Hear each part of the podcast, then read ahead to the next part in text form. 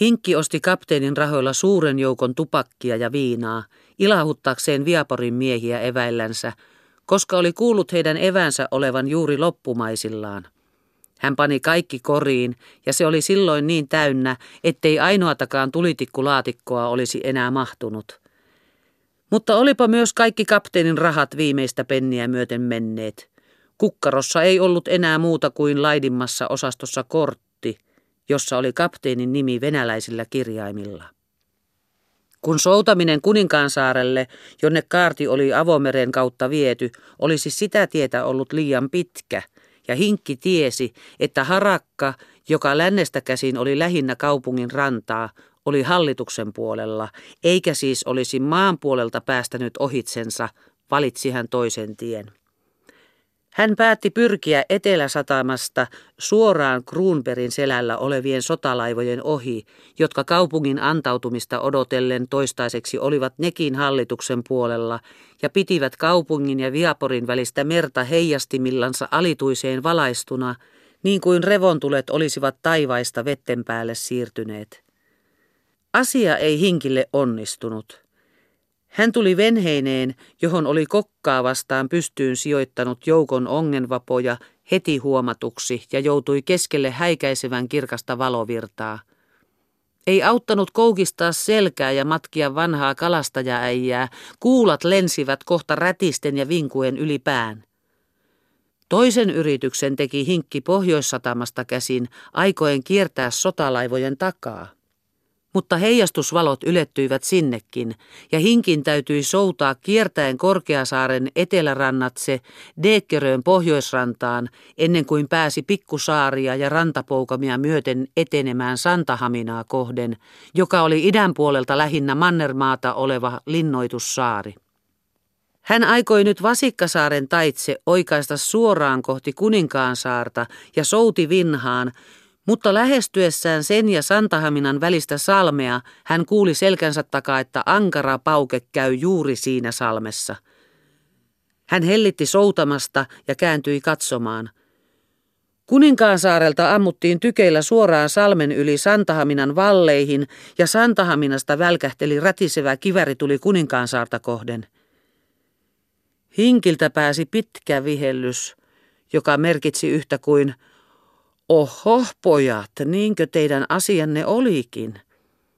Sillä jos tämä itäinenkin Mannermaata lähin oleva saari oli hallituksen miesten käsissä, oli hinkistä selvää, että kapinalliset olivat näiden välissä kuin loukossa. Hallituksen oli täytynyt edeltäpäin tietää, milloin kapina alkaa, koska oli ehtinyt varmat miehensä koota maanpuoleisille saarille sekä idässä että lännessä – Tätä kaikkea merkitsi hinkin pitkä vihellys. Hän nosti airot vedestä, otti lakin päästänsä ja rupesi otsahikeänsä kuivaamaan. Ongenvavat sillä välin piirsivät puolikaaren Viaporista kaupunkiin takaisin. Mutta levättyänsä ja tupakoituaan hinkki pani airot jälleen hankoihin ja voimakkaalla vetäsyllä käänsi veneen takaisin Deekkeröön maata kohden. Hän laski maihin toisella puolen Stransvikin lahtea, jätti veneensä siihen ja läksi koreineen ja onkivapoineen kulkemaan puolijuoksussa pitkin rantaa itäänpäin. Noin viisi kilometriä mentyänsä hän irrotti Huvilan rannasta vanhan ruuhen ja läksi soutamaan avomerelle päästäkseen Santahaminan etelärantaa seuraten Kuninkaansaarelle. Sillä hän laski niin, ettei nyt voinut mitään vaaraa avomeren puolelta olla, kun sota kävi lännessä olevaa linnotusta vastaan. Soutumatkaa tätä kautta Kuninkaansaarelle oli päälle Peninkulman, ja puoliväliin päästyä alkoi päivä valeta idän taivaalla, niin että selvään saattoi erottaa vahtisotamiehiä rantapatterin harjalla. Ensimmäisen patterin ohi mennessä hinkki alkoi soutaa hiljaa, sillä hänet oli ilmeisesti huomattu. Joukko sotamiehiä kokoontui yhteen ja rupesivat toisilleen osoittelemaan hinkkiä. Tulipa niiden joukkoon upseerikin ja nosti kiikarin silmilleen. Silloin ei hinkin todellakaan auttanut muu kuin ruveta ongelle. Hän pysäytti veneen karin reunaan ja istui selin rantapatteriin sivahuttaen siiman ulapalle päin. Saatanan kilohailiako tässä olisi aikaa vedellä, kiroili hinkki. Mutta eipä hänen tarvinnut siinä kymmentä minuuttiakaan kyyköttää, ennen kuin upseerio laski alas kiikarinsa ja sotamiehet hajosivat. Toisen rantapatterin kohdalle päästyään ja jälleen jouduttuaan huomatuksi, hinkki koetti samaa temppua, mutta nytpä ei auttanutkaan. Kymmenkunta sotamiestä juoksi rantaan ja viitaten hinkkiä tulemaan rupesivat lataamaan kiväräjänsä. Hinkki souti suoraan kohti sotamiehiä ja rantaa lähestyessään otti koristansa esiin viinapullon ja rupesi sitä heille kauppaamaan huutaen kupii votkuu. Sillä hinkki oli poliisina ollessansa oppinut jotakuinkin venättä. Ryssät viittasivat vaan hinkkiä maalle vangitakseen hänet. He löysivät hänen veneestään korin täynnänsä viinapulloja ja tupakkia ja nauraen rupesivat kohta jakamaan tavaraa keskenänsä. Kun he olivat sen tehneet, ärjäsi hinkki vihasesti, Davai tingi!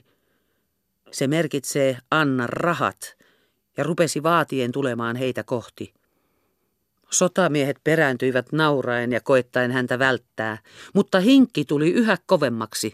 Hän koputteli ongenvavalla maahan, ärjyi ja uhkasi lyödä. Sotamiehet sen mukaan perääntyivät. Vihdoin hinkki rupesi muka kiviä maasta hakemaan, ja kun sotamiehet lähtivät karkuun, juoksi hän heidän jälkeensä kauheasti kiljuen ja kiroillen ja useita suuria ja pieniä kivimöhkäleitä heitellen, kunnes ryssät kokonaan pakenivat. Hinkki läksi nyt soutamaan ulapalle ja kääntyi jälleen kuninkaansaarta kohden. Olivathan eväät tosin menneet, mutta olipa sen sijaan vapaussäilössä. Kolmannen patterin kohdalla oli varusväen huomio nähtävästi niin kokonaan länteen ja pohjoiseen päin kääntyneenä, että hinkki souti ohi aivan alitse, ja vasta kun hän oli jo puolitiessä salmea, joka erottaa Santahaminan kuninkaansaaresta, huomasivat he sieltä hänen aikeensa ja alkoivat ampua. Hinkki veteli kuin viimeistä päivää. Kaksi kuulaa meni veneenlaitain läpi, yksi osui kokkaan juuri silloin, kun hinkki oli paraiksi hypännyt rannalle. Hän oli jyrkän kallioseinän edessä, joka rantatöyräänä kohosi korkeuteen ja muuttui siellä viheriäksi patterin penkereeksi.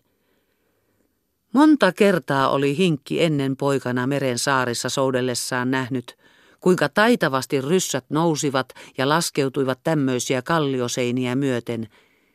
Ja hän oli aina ajatellut, että niillä täytyi olla sitä varten merkityt paikkansa ja tekopolkunsa. Nyt hän istuen suojassa irtiporatun kivilohkareen takana koitti sellaista paikkaa keksiä, itätaivaan valettua niin paljon, että vielä näkymätön auringonkerä jo säteili. Samassa hinkki jo viskautui kuin nuoli pitkin rantaa, ja kohta hän näkyi Santahaminaan, oravana nousevan kuninkaansaaren rantatöyrästä ylös. Tsik tsak tsuk panivat hinkin korvaan kiviseinää vasten mäiskähtelevät kuulat, ja juuri niin kuin hänen ampumansa revolverin kuula oli Franssin kivimuuriin räiskäyttänyt loven, niin räiskäyttelivät nämäkin kalliosta palasia irti. Aivan eheänä hinkki pääsi suojaustörmän korkeimmalle harjalle ja heittäytyi pitkäkseen sen suojanpuoleiselle vietteelle. Strastui, sanoi hän nokiselle ja öljyyntyneelle sotamiehelle, joka paitahihasillaan pudisteli järeän tykin sisustaa ja esiin pompahtaneen hinkin nähtyään oli hämmästyksestä lentää selälleen. Molemmilta puolilta juoksi nyt sotamiehiä pajunetin kärjet leimuavina paikalle. He eivät olleet ampuneet tulokasta ainoastaan sen vuoksi, että näkivät vihollisen häntä ampuvan. Mutta nyt tiukasti vaativat tietoa, mikä mies hän oli, ja Hinkki näki, että heidän pajunettinsa olivat hiotut. Viimeisellä hetkellä Hinkki muisti jotakin, ja rauhallisena, aivan kuin olisi heille ruvennut rahaa antamaan, veti esiin kapteenin kukkaron, kaivoi sieltä nimikortin ja viskasi heille alas. Sotamiehet lukivat päät yhdessä ja jälleen hajoten rupesivat sanomaan, Snaem, snaem! Se on, kyllä tunnemme. Heidän kasvonsa loistivat, ja he olisivat varmaan syleilleet hinkkiä, jos hän vaan olisi ollut alhaalla. Mutta nyt ylettyivät mielisuosionsa osoitukseksi ainoastaan hänen saappaitansa taputtamaan. Niin lähellä näitä Viaporin linnotuksia oli Hinkki parhaan ikänsä elänyt, eikä vielä ikinä aavistanut, että täällä tämmöistä on. Jos päätänsä suojusvallin yli kurkotti, näkyi aava meri, alkaen syvyydestä, jossa laineet korkeudesta katsottuina näyttivät pieniltä leikkilaineilta ja päättyen siintävään taivaan rantaan. Jos taas kääntyi maalle päin katsomaan – niin oikein sydänalaa hiipaisi se mahtava linnoituksen komento, kun kukkulalta kukkulalle ja saaresta saareen jatkuivat patteriketjut, milloin vihreitä rintojansa levitellen, milloin paljastaen sisäpuoliset linnotustantereet hautoineen ja pengerryksineen, tykkirivien välkähdellessä ylimpänä nousevan päivän säteissä. Pieneksi ja melkeinpä olemattomaksi meni koko Helsinki siellä lahtien pohjassa – tämän mahtavuuden rinnalla. Ei ainoatakaan laukausta kuulunut mistään. Yön veristen ja tuimain ottelujen perästä varmaan lepäsivät sekä täällä että siellä, raskimatta kummaltakaan puolelta antaa ensimerkkiä uuden taistelun alkamiseen. Päivä oli jo jättänyt merenpinnan, mutta yhä uskalsivat vahdit kävellä patterien harjoilla. Tykkimies selitti Hinkille, että kun tästä lähin Santahaminasta ensimmäinen kivärinlaukaus kuuluu, alkaa Kuninkaansaarella tykistöpaukkua. Tykin suut olivat kaikki käännettyinä Santahaminaan päin. Entäs Santahaminan tykit, kysyi Hinkki. Tykkimies sanoi siellä kyllä olevan tykkejä, mutta väki oli jalkaväkeä, joista ei yksikään osannut niitä käyttää. Kaikki tykkimiehet olivat kapinallisia.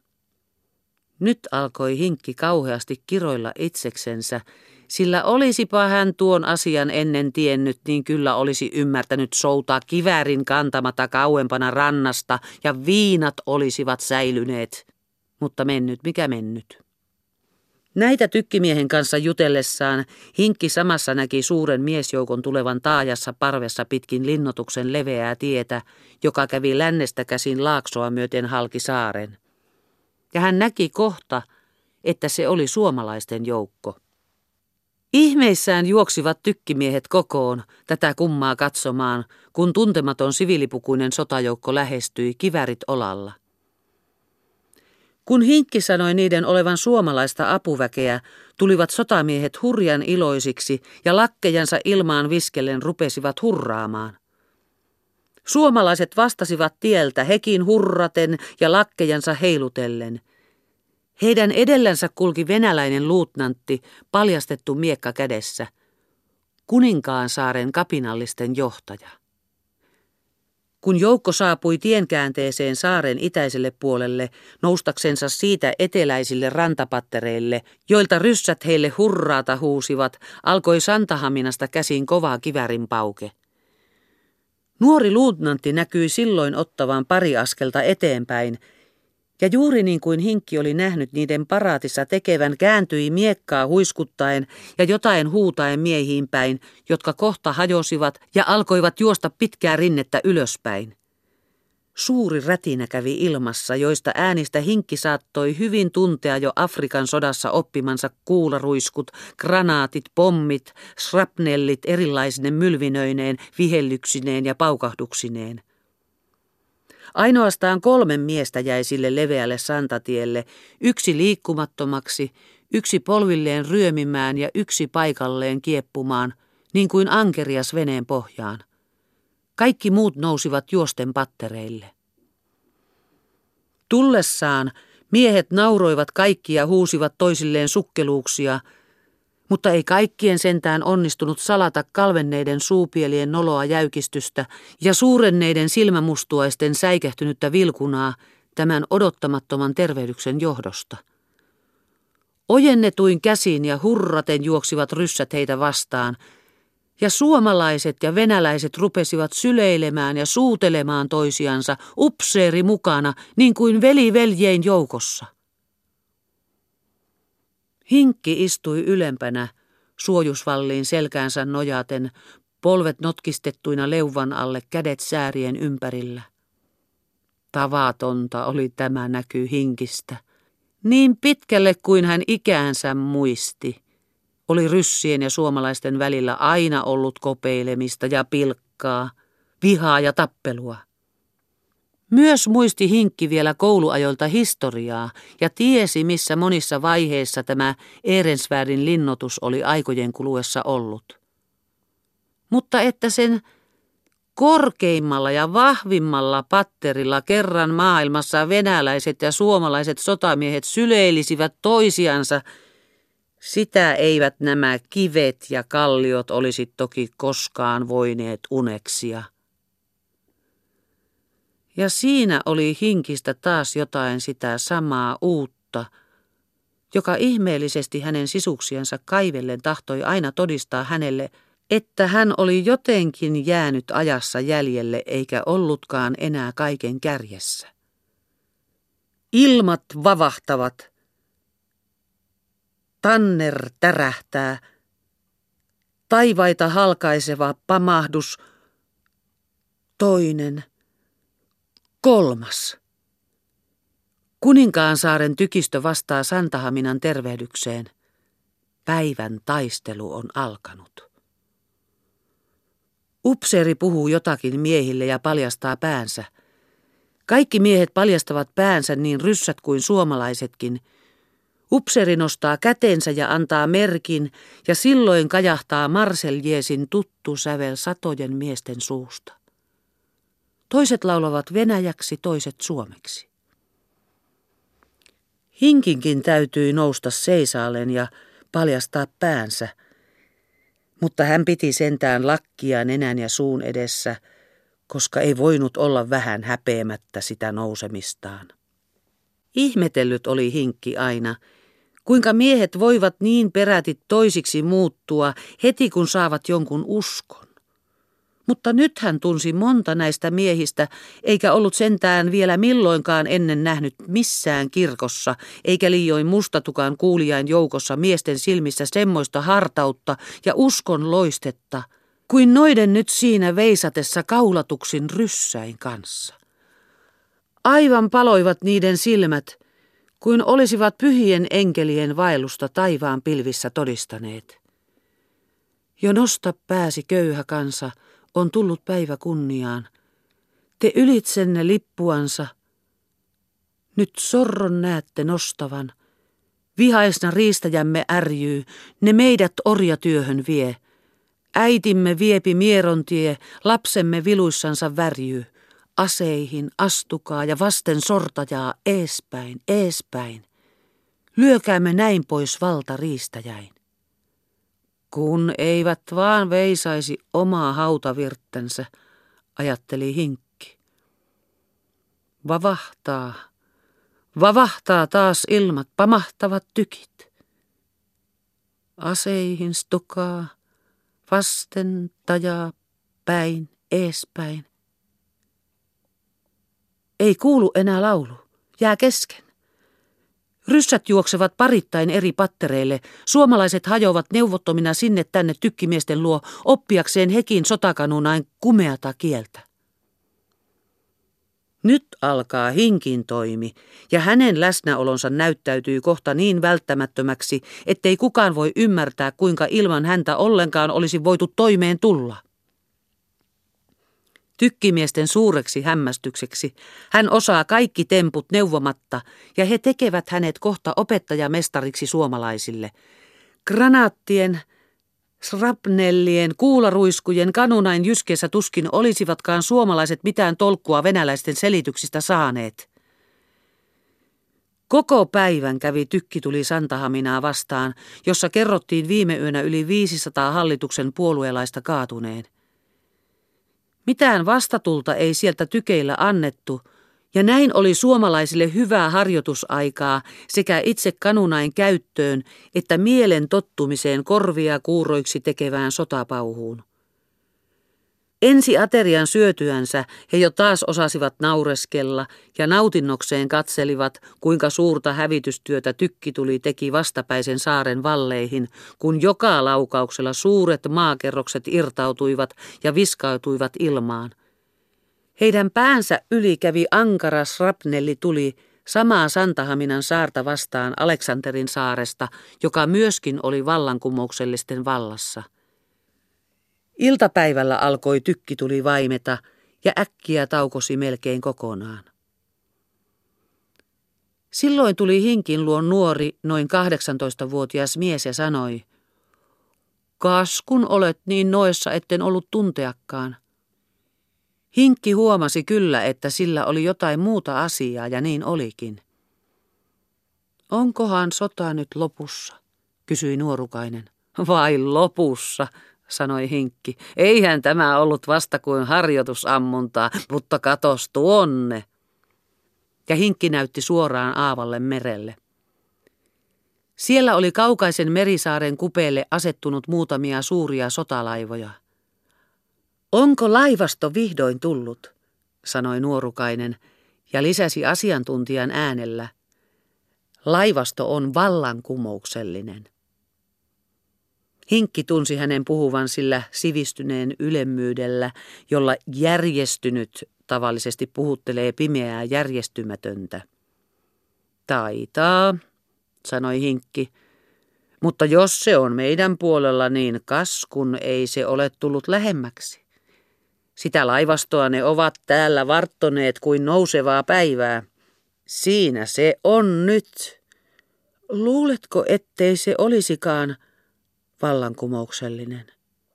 Hinkki viittasi kädellään Kuninkaansaaren patterien ulkolinjaa ja sanoi, Mitäs ne tuolla tekevät? Ne kääntävät tykkejänsä merelle päin, eikä siellä nyt enää ketään naurata. Mene sinäkin vaan aliupseeris luo, ettei suutu. Nuorukainen meni nopeasti pois. Hinkki alkoi taas puhdistaa kanuunaa hyräillen valssiansa kolmasti, neljästi. Ei ainoatakaan laukausta kuulunut – Suuret kalalokitkin uskaltavat vähitellen saapua takaisin pesäkarjensa ympärille kaartamaan ja alkavat huudoillansa täyttää ilman. Meri on rasvatyyni. Hinkki katselee ahnain silmin saaren kupeella kelluvan jättiläislaivan hohtavia panssarikylkiä, valkoisia piipputorneja, mastotaklinkia, ampuma-aukkojen rivejä. Hänen siinä katsellessa samassa tuprahtaa valkoinen savupilvi keskiaukon kidasta ja yhdellä kertaa välähtää terävän kirkas liekkisen pilven halki. Näkyy valkopilven hiljainen kohoaminen ja sen viaton kuvastuminen pitkänä viiruna Tyynen meren kalvoon. Tuprahtaa vierimmäisistä kidoista liekkinä leimahtaen toinen ja kolmas pyöreä reunainen valkopilvi – ja samassa jo kuuluu kanunan kuulan ulina menevän Aleksanteri-saaren yli linnotuksen Pohjoissaarille. Toinen ja kolmas menee Kuninkaansaaren yli kolmen kumean pamahduksen seuratessa toisiaan. Taas hiljaisuus. Lokit lentävät äänettöminä hajalle. Hinkin tykkiä tarkastava aliupseeri, tahtojen rohkaista, sanoo naurahtaen ja päätänsä hyvän tahtoisesti nyykäyttäen, että se oli vaan koelaukauksia. Juu, juu, myöntelee Hinkki, vaikka selvästi näkee, että aliupseerin naurahduksesta ei tullut mitään. Aliupseeri rupesi nyt selittämään, miksi sotalaivat eivät voi olla ampumatta näitä koelaukauksia – jos ne olisivat ampumatta, sanoi hän, niin asiasta tulisi kysymys sotaoikeudessa, jolleivat vallankumoukselliset pääsisikään voitolle. Mutta laivat eivät tahdo antaa vielä mitään todistuksia kapinallisuudestaan ennen kuin jotain tapahtuu, jota ne odottavat, ja sen tähden niiden täytyy ampua. Juu, juu, pani hinkki.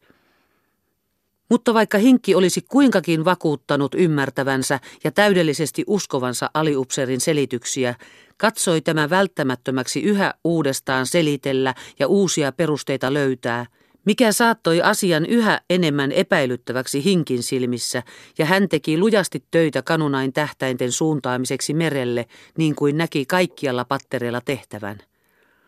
Ne odottavat, sanoi aliupseeri.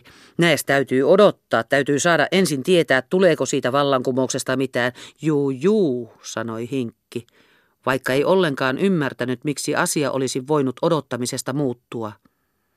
Näithän itse, sanoi taas tykkimies, että ne ampuivat ylitse. Juu, juu, myönsi Hinkki. ja kysyi nyt vuorostaan tykkimieheltä, mitä oli tuleva sitten, jos kapinalliset voittaisivat. Tasavalta ja presidentti, niin kuin Amerikassa, sanoi tykkimies. Ja Suomikin saa silloin olla vapaa valtio. Saa niin, sanoi Hinkki hikeä otsaltansa pyyhkien. Kuitenkin täytyi Hinkinkin lopulta itsekseen myöntää, että laivat todellakin ikään kuin jotakin odottivat. Sillä koko sinä päivänä eivät ampuneet kuninkaan saarelle yhtään laukausta, jota ei olisi voinut selittää koelaukaukseksi. Kaikki laukaukset olivat tähdätyt linnotuksen kaupungin puoleisiin saariin. Tuli uusi yö ja miehet menivät makuulle illastamatta, sillä eväät olivat loppuneet kapinallisilta ja yhteys kaupungin kanssa kokonaan katkennut. Hinkkiä venäläiset eivät olleet koko päivänä syöneet. Miehet käskettiin yöpymään valleille osaksi sen vuoksi, että kasarmit olivat Santahaminasta tulevan alituisen kivärituleen alaisina, osaksi taas, kuten toiset väittivät, laivastosta uhkaavan pommituksen vuoksi. Yöllä ei kuulunut laivastosta mitään. Odottavat, sanoi tykkimies keskiyön aikaan hinkille, kun huomasi tämänkin valvovan. Sitten nukkui rauhallisesti uudelleen. Jo kauan ennen päivän nousua heräsivät miehet järeän tykistön helvetilliseen pauhuun – Hinkki kapusi tykkimiehensä viereen silloin, kuin tämä oli ampunut tykistään jo kolme laukausta, sillä Hinkki oli ajatuksissaan valvonut koko yön ja vasta aamulla saanut nälän tuskaltansa unta. Koko laivasto oli yhtenä savu ja tuli meren. Pommitus kävi Aleksanterin ja kuninkaan saaria kohtaan. Nyt ei enää odotettu, nyt oli leikki loppunut. Kuninkaansaarella paloivat pian ilmiliekissä kasarmit ja muut puurakennukset. Savussa ja tulessa oli kaikki. Ilmain ulistessa 12 tuumaisten hirmu uhkaa, suurten hietavallien hajotessa niin kuin aaltojen viskaama hyrsky, pommien ja granaattien räjähdellessä kaikilla tantereilla, murhaavaa rautaromua levitellen. Tykkimies jätti asiansa hetkeksi hinkin hoitoon, sillä miehiä kaatui paljon ja aliupseereja tarvittiin johtopaikkaan – Hinkki ammuskeli kyllä ominkin päin. Tosin olisi hän paljon mieluummin ollut niiden puolella, jotka laivoista ampuivat, sillä hän olisi sanomattomasti nauttinut saada virittää laivatykkiä ja koettaa osua siihen Viaporin nupipää kirkontorniin, joka kaupunkiin näkyvänä oli kaiken ikää hinkkiä vaivannut ja kutkuttanut. Ihmeelliset olot ja vaiheet olivat kuitenkin kääntyneet niin päin, että hinkin nyt päinvastoin täytyi ampua noita rakkaita laivojansa, jotka siellä meren viileässä sylissä ihanasti kelluivat. Mutta soromno, ajatteli hinkki ja lasketteli laukauksen toisensa perästä, osui taikka oli osumatta. Kun taistelu myöhemmin kiihtyi kuumimmilleen, tuli sama nuorukainen hinkiluo uudestaan ja silmät melkein ulkona päästä soperrellen kuin puolihullu kävi molemmin käsin hinkkiin, rukoillen lähtemään hänen kanssaan karkuun Viaporista.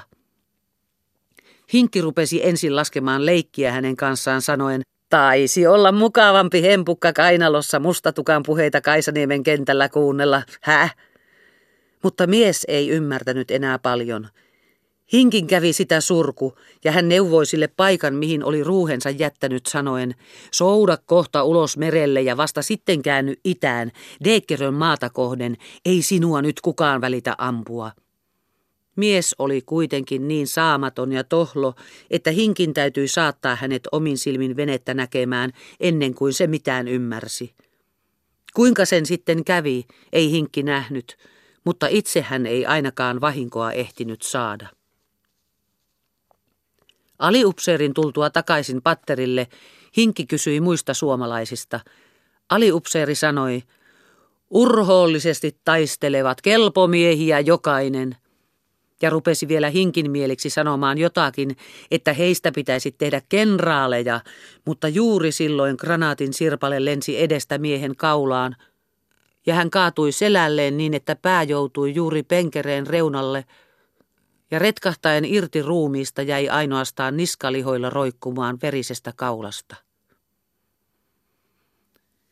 Hinkki teki parastaan, voidakseen hoitaa kaatuneen sotaystävänsä kanunoita, Hän taisteli siihen asti, kuin näki useimmat patterit jo jätetyiksi ja niiden kanunat vaienneiksi. Vielä sittenkin hän olisi kapteenin hukkaan menevää asiata ajatellen pysynyt patterillaan, mutta tapahtui niin, että linnotuksen ruutikellarit räjähtivät ja hinkki lensi monta syltää asemaltaan tykin vierestä. Semmoista pamausta ei hinkki vielä eläessään ollut kuullut, ei Afrikassa – eikä missään muussa maan osassa, missä oli elinaikanansa vaeltanut.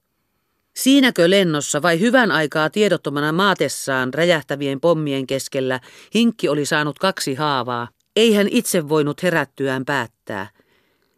Ensin ei hän huomannut muuta kuin sen haavan, joka oli tullut ohimoon ja tahrannut kaikki kasvot vereen.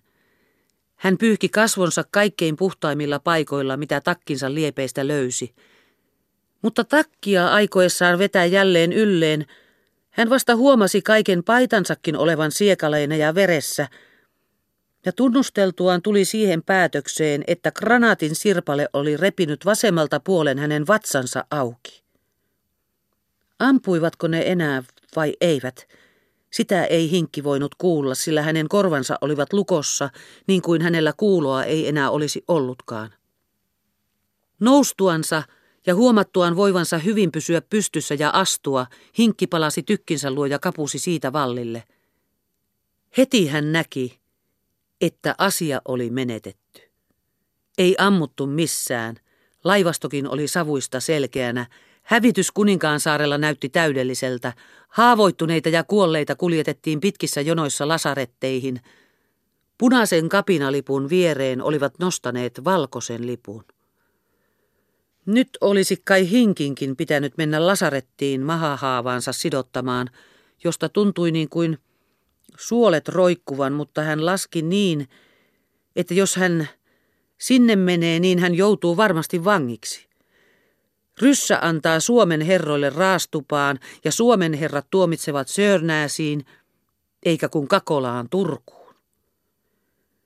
Tästä selville päästyänsä hinkki levitti takkinsa hihat ja sitoi ne lujaksi vyöksi mahansa ympärille, niin että muu takki tuli pariin kertaan taitettuna pinkaksi kääreeksi haavan päälle. Sen tehtyänsä hän laskeutui vallin merenpuoleiselle vietteelle ja samaa kallion seinää myöten kuin oli tullut, kapusi alas rantaan.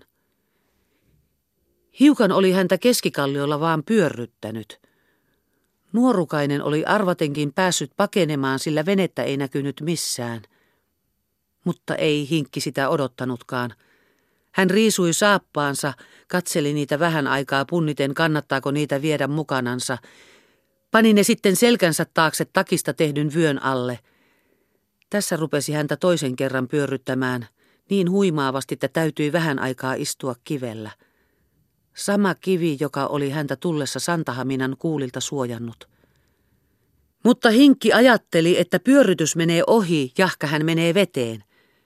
Ja kohta kun huimaus hellitti, hän astui vyötäryksiä myöten mereen ja tasaisesti heittäytyi uimaan salmen yli Santahaminaa kohden. Sillä ei Hinkki voinut kärsiä ajatusta, että hän vankeuteen tulisi. Jo puolimatkassa salmea Hinkki katsoi välttämättömäksi temmata saappaat irti selän takaa ja antaa mennä. Mutta vyön solmu tällöin aukeni ja takki solui vyötäisiltä ja jäi sekin. Melkein oli hinkki siihen tyytyväinen, sillä sekin kevensi ihmeellisesti väsyttävää uintia. Vähissä voimin hän pääsi Santahaminan rantaan. Siihen kohti oli meri ajanut hienoa hiekkaa, joka oli päivänpaisteessa kuumennut. Hinkki ryömi hiekalle ja katsahti ympärinsä pitkin rantoja. Santahamina oli kuin kuollut. Ei ainoatakaan sotamiestä näkynyt missään, joten pako tätä tietä näytti olevan paras kaikista mahdollisuuksista. Hymähtäen hinkki vaipui lämpimälle hiekalle, siinä levähtääkseen ja antaaksensa vaatteittensa kuivaa. Raukasi niin, ettei hän muuta olisi jaksanutkaan ja pyörtyi tainnuksiin. Liikkumattomana kuin kivi nukkui hinkki iltaan asti. Yöksi rupesi merivesi tekemään nousemista. Ja vaikka pienet yölaineet jo hipivät hinkin jalkoja polvia myöten, Ei hinkki herännyt. Tähdet jo syttyvät. Ei hinkki herää. Pikkulaineet nousivat jo rintaan asti. Ei hinkki herää. Nyt jo huuhtelevat hänen poskiansa, hienosti lipien ja pesten ruudista nokeentuneita ja vereen tahraantuneita kasvoja. Pesevät, pesevät. Ei hinkki herää. Nyt menee meren maininki jo ylipään, ja hinkin ruumis alkaa hiljaa kellua niin kuin kätkyessä, kunnes vesi vetää sen syvemmäksi, vielä syvemmäksi, vielä syvemmäksi. Ja se vihdoin painuu näkymättömäksi meren pimeään nieluun.